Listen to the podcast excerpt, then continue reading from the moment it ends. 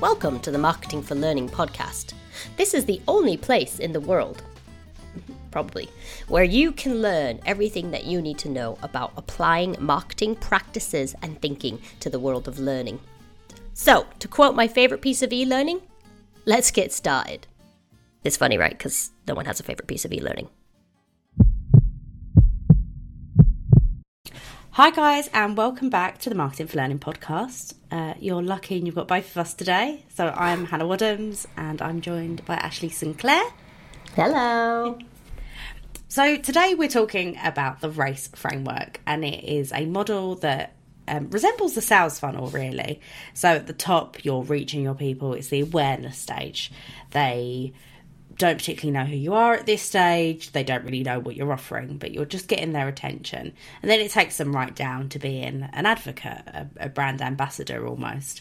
Um, and it's made up of four parts. Unsurprisingly, it's another acron- acronym in marketing, and it stands for Reach, Act, Convert, and Engage.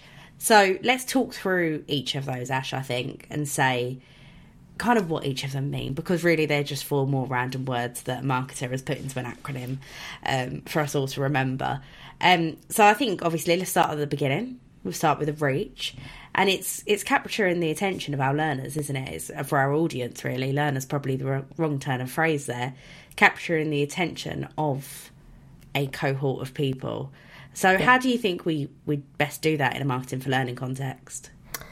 Well, I think you know it's I believe that this is our biggest problem. Actually, is that people don't know that uh, learning is the thing in the got a whole podcast dedicated to it. Uh, yeah, and it's one of the most popular ones because I think, well, the fact that it's number one is up for debate, and maybe people just start at the top.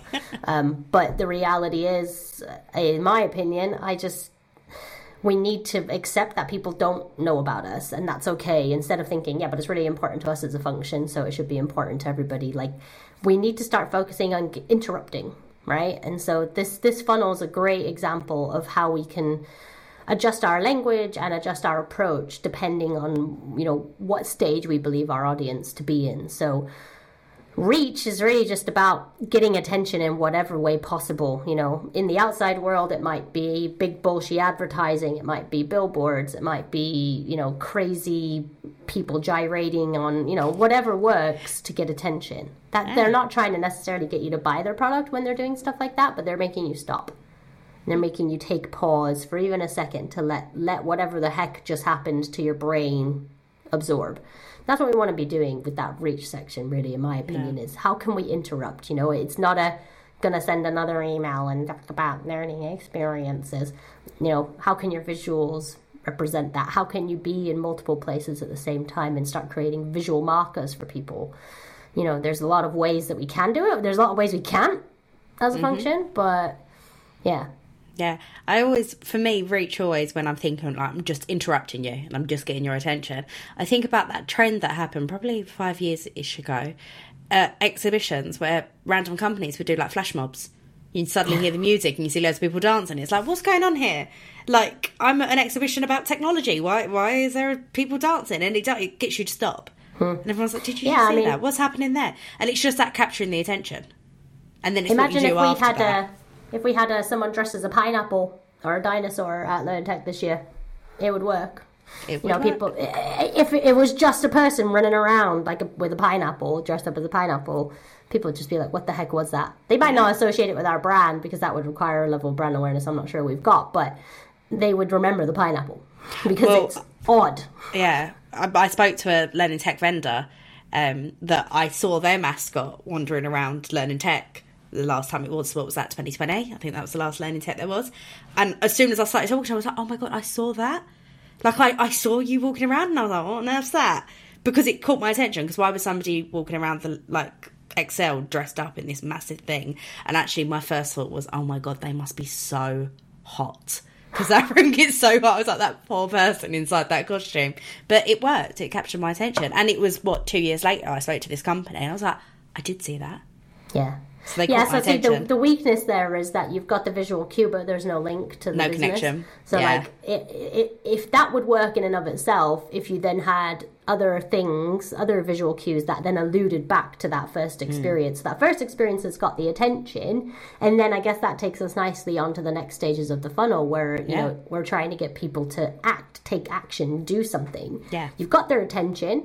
It's going to be a dwindling Hmm. time, so you know, carpe diem, make hay when the sun's shining, and all that. What do we do to make them act? What what are we trying to do? And, You know, do we change our language? How does that change?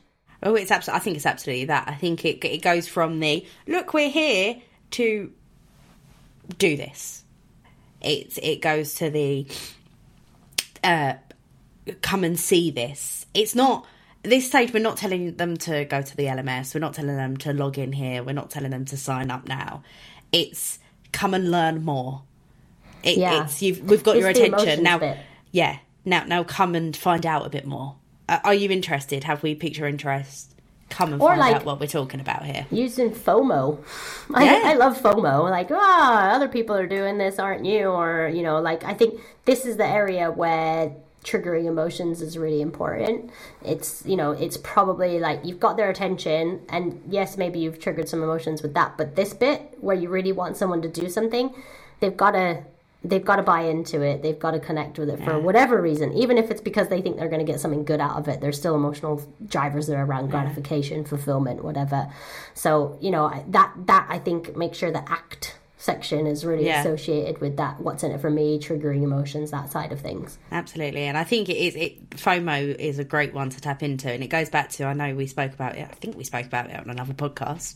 Um, often people try to avoid the negative emotions, and actually, that's it's jealousy. You're provoking then. That is a negative emotion, but it's a great one to tap into as a marketer. Yeah, It's I think it's a it real should be shame. like- avoided. I said that in the podcast though. Like, uh, there's so much uh, there to be to be used. Like, you've got to get the the settings right and get the tone right. But you know, and like the other side of the coin, joy of missing out, Jomo. I like that too. Like Yeah. you know, like the quiet the quiet serendipity of staying home instead of going out to the frenetic nightclubs. Like you know, there there's just there's a lot there. That we need to make sure that we're using as part of that framework, I think, and especially on that second step, that act Yeah. phase. And then it's only then, once you've kind of got those emotions and you've got people a bit more, they're, they're, I don't want to use the word aware because that's obviously where reach is, but they know what you're doing, they understand what you're doing. Then you're going to talk about conversion, which is obviously the third step with convert. You then want them to actually do something like log into the platform, sign up for the training course or the webinar, or to, like, do something that they're at. It's a committal stage, really. It's saying like, no, look, I'm I'm really interested. It's what we would call like the middle of the funnel in a marketing sense because that they're giving you an indication that you know what I am interested in what you're doing here or what you're selling here or whatever Yeah. you're offering. I'm I'm committing to this. I'm I'm interested. I'm not going to give you my money or my time right now, but I'm very much interested.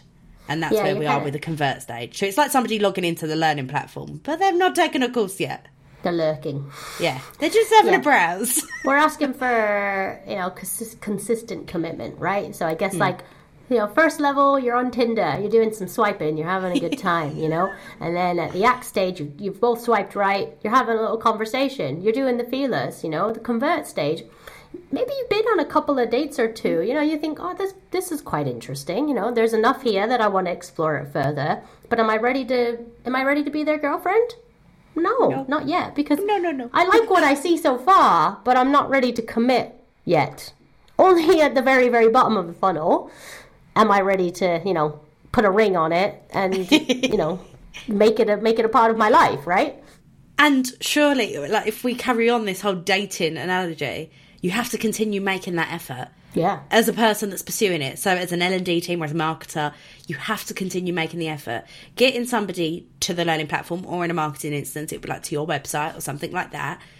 It's not enough to then just go, ah, they're there now, goodbye, my job is done. Like it's, it's not enough. You need to carry on making the effort, or Yeah. you're never actually going to get anybody down to that engage element. You're not going to get them to continually commit to what you're doing and what you're giving them. Yeah. Or put the it's- ring on the it. Same as it is a relationship, right? Yeah. It is a relationship. It's not a romantic relationship. It's not even a platonic relationship. It's a weird, complicated relationship, but it is still one. And you are, you know, it, it on some level, you are is asking for a transaction from this person through their time, through their actions, through their behaviors, through their thinking, whatever if you're not giving them benefits, if they're not getting some level of reciprocity back from you, they're not going to continue with that relationship. They're going to yeah. ghost you and they're going to go and put their energy somewhere else where they're going to get something back. Mm-hmm. This dating analogy worked great. it is a great example, a really great example. And so you don't want somebody to ghost you. So you've got to continue putting that effort in. And then when they're like absolutely madly in love with you, they're engaged and they're walking around telling all their friends how amazing you are. And that's the end exactly. You want and the engagement. Suddenly, you, suddenly, your learners are doing your marketing for you because that word of mouth piece, that engaged bit, once they're actually getting some benefits, like you know, every every business has a cohort of hyper engaged learners. As far as far as I can see, go find the fabric of those people mm-hmm. and leverage their stories, leverage the components that work for them, and understand why.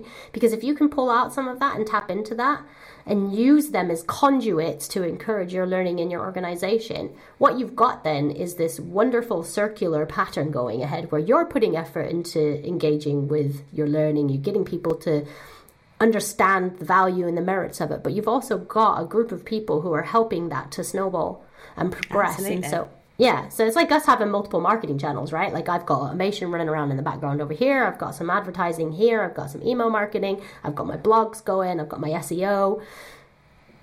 That word of mouth piece is, is doing the work for you. You've you've put all that energy into getting them to that stage. The least they can do is uh, convert yeah. other people for you. and you, I think and it all will. comes back to as well, regardless of what way you cut it, no matter how good your marketing is, people trust people more than they trust a brand. Oh yeah. So if my mate said to me, "Han, I've just tried this new foundation. Go try it," I probably would. If I saw their advert and it was saying to me, "It's gonna, it's great for if you've got dry skin and this and that and the other," and it hits all my marks, I'll still be a bit like, "Yeah, but you want me to buy it." So you've got like an ulterior motive to telling me that you're going to hit all these things. But if my friend, who's got no like attachment to the brand, tells me to do it, well, then I'm going to do it. And it's exactly the same thing with your learners. Because but your friend might have attachment to the brand. I mean, I think we should do a conversation about yeah. branding at some point, but they don't know that. yeah, no, exactly, and they're not they're not going to benefit out of it financially, are they? No, it's no, like no. us with the um, we always say about the Remarkables, the notebooks we use. I should be on a commission structure for them because they are the best thing ever, and I think five or six people have bought them because I've said how brilliant they are. Same with me and Canva. I'm every time I oh, introduce God, yeah. or mention Canva, I'm like, they're not paying me to say this. I just like it. Yeah. You know, but that's it. Like the advocacy, there's a reason why G2 Crowd, uh, things like Glassdoor, TripAdvisor, Capterra, like, these exist because people value the feedback from an unvested, impartial person mm-hmm. versus a business. There, I don't have the stats in front of me, but usually I might, I'll, I'll dig these out and I'll, um, I'll include them in the show notes. But there's some really great and compelling data to support what you've just said around user generated content actually mm-hmm. having uh, much more impact in marketing campaigns and actually much more influential influential in terms of people making decisions around a purchase well, that's why because... there's such a big thing about influencer marketing now, isn't there? I think there's yeah. so much about user generated content and influence that I think it should be a podcast in itself, don't you, Ash? Yep. I think that's uh, add it to the list. To add it to the list of fifty thousand things that we want to talk to everybody about. So, Han, if I was someone in L and D right now, and I like, okay, this is interesting. I'm, I'm i want to put a, a, sales funnel on my learners and apply that and look at how that framework would work from a, a journey, like a buyer's journey perspective. Where, where do I start? Can I just literally do it today, or like, do I need to do some reading? What would you suggest? Oh, I'd absolutely do it today. Start now. Take action. Do it yesterday. yes. Um, I. well, we'll make sure that we include the actual model in the show notes because I think actually seeing the funnel I love a podcast, but I think sometimes seeing things makes it a lot easier. So we'll make sure that we include the funnel in the show notes for you guys.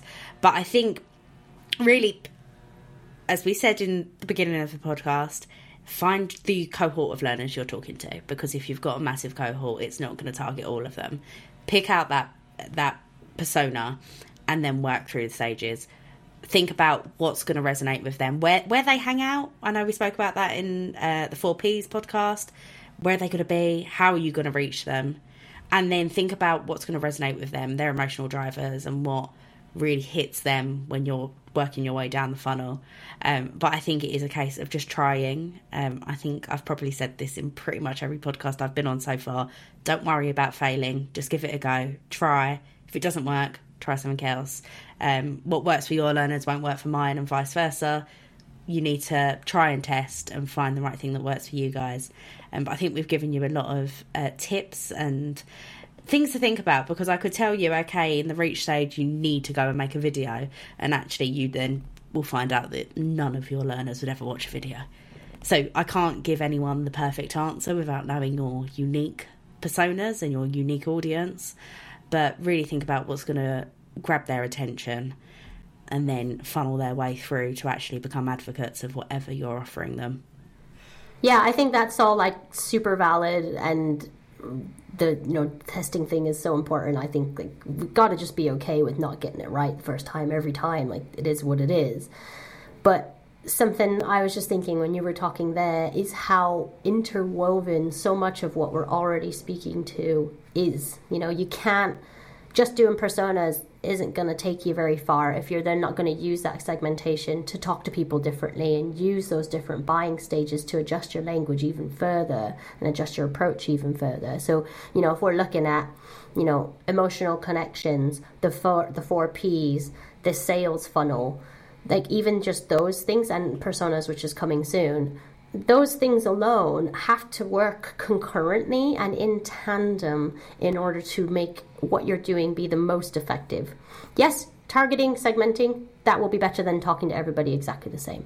But you're only really scratching the surface. And I think that was the parting thought I wanted to give to the audience today was that, you know, this stuff needs to, it can't be, it shouldn't be done in isolation. Um, and the more that you can start to adjust your mindset to start to think this way about your audience, putting them at the core of everything that you're doing and having an, a, a, a crazy desire to truly understand them and their foibles and what motivates them it's it's only going to elevate what you're doing. Absolutely. So I think on that note, we'll wrap up this podcast and we'll say we'll see you on the next one. Thanks for joining us, guys. Absolutely. And of course, if you like what you're listening to, don't forget to subscribe to us via Spotify or Apple. Spread the word as well, guys. We're uh, a new podcast and, you know, sharing's caring and all that. So if you've learned something new, let other people know. Be our advocates. Use the uh, E of race. See what we're doing there.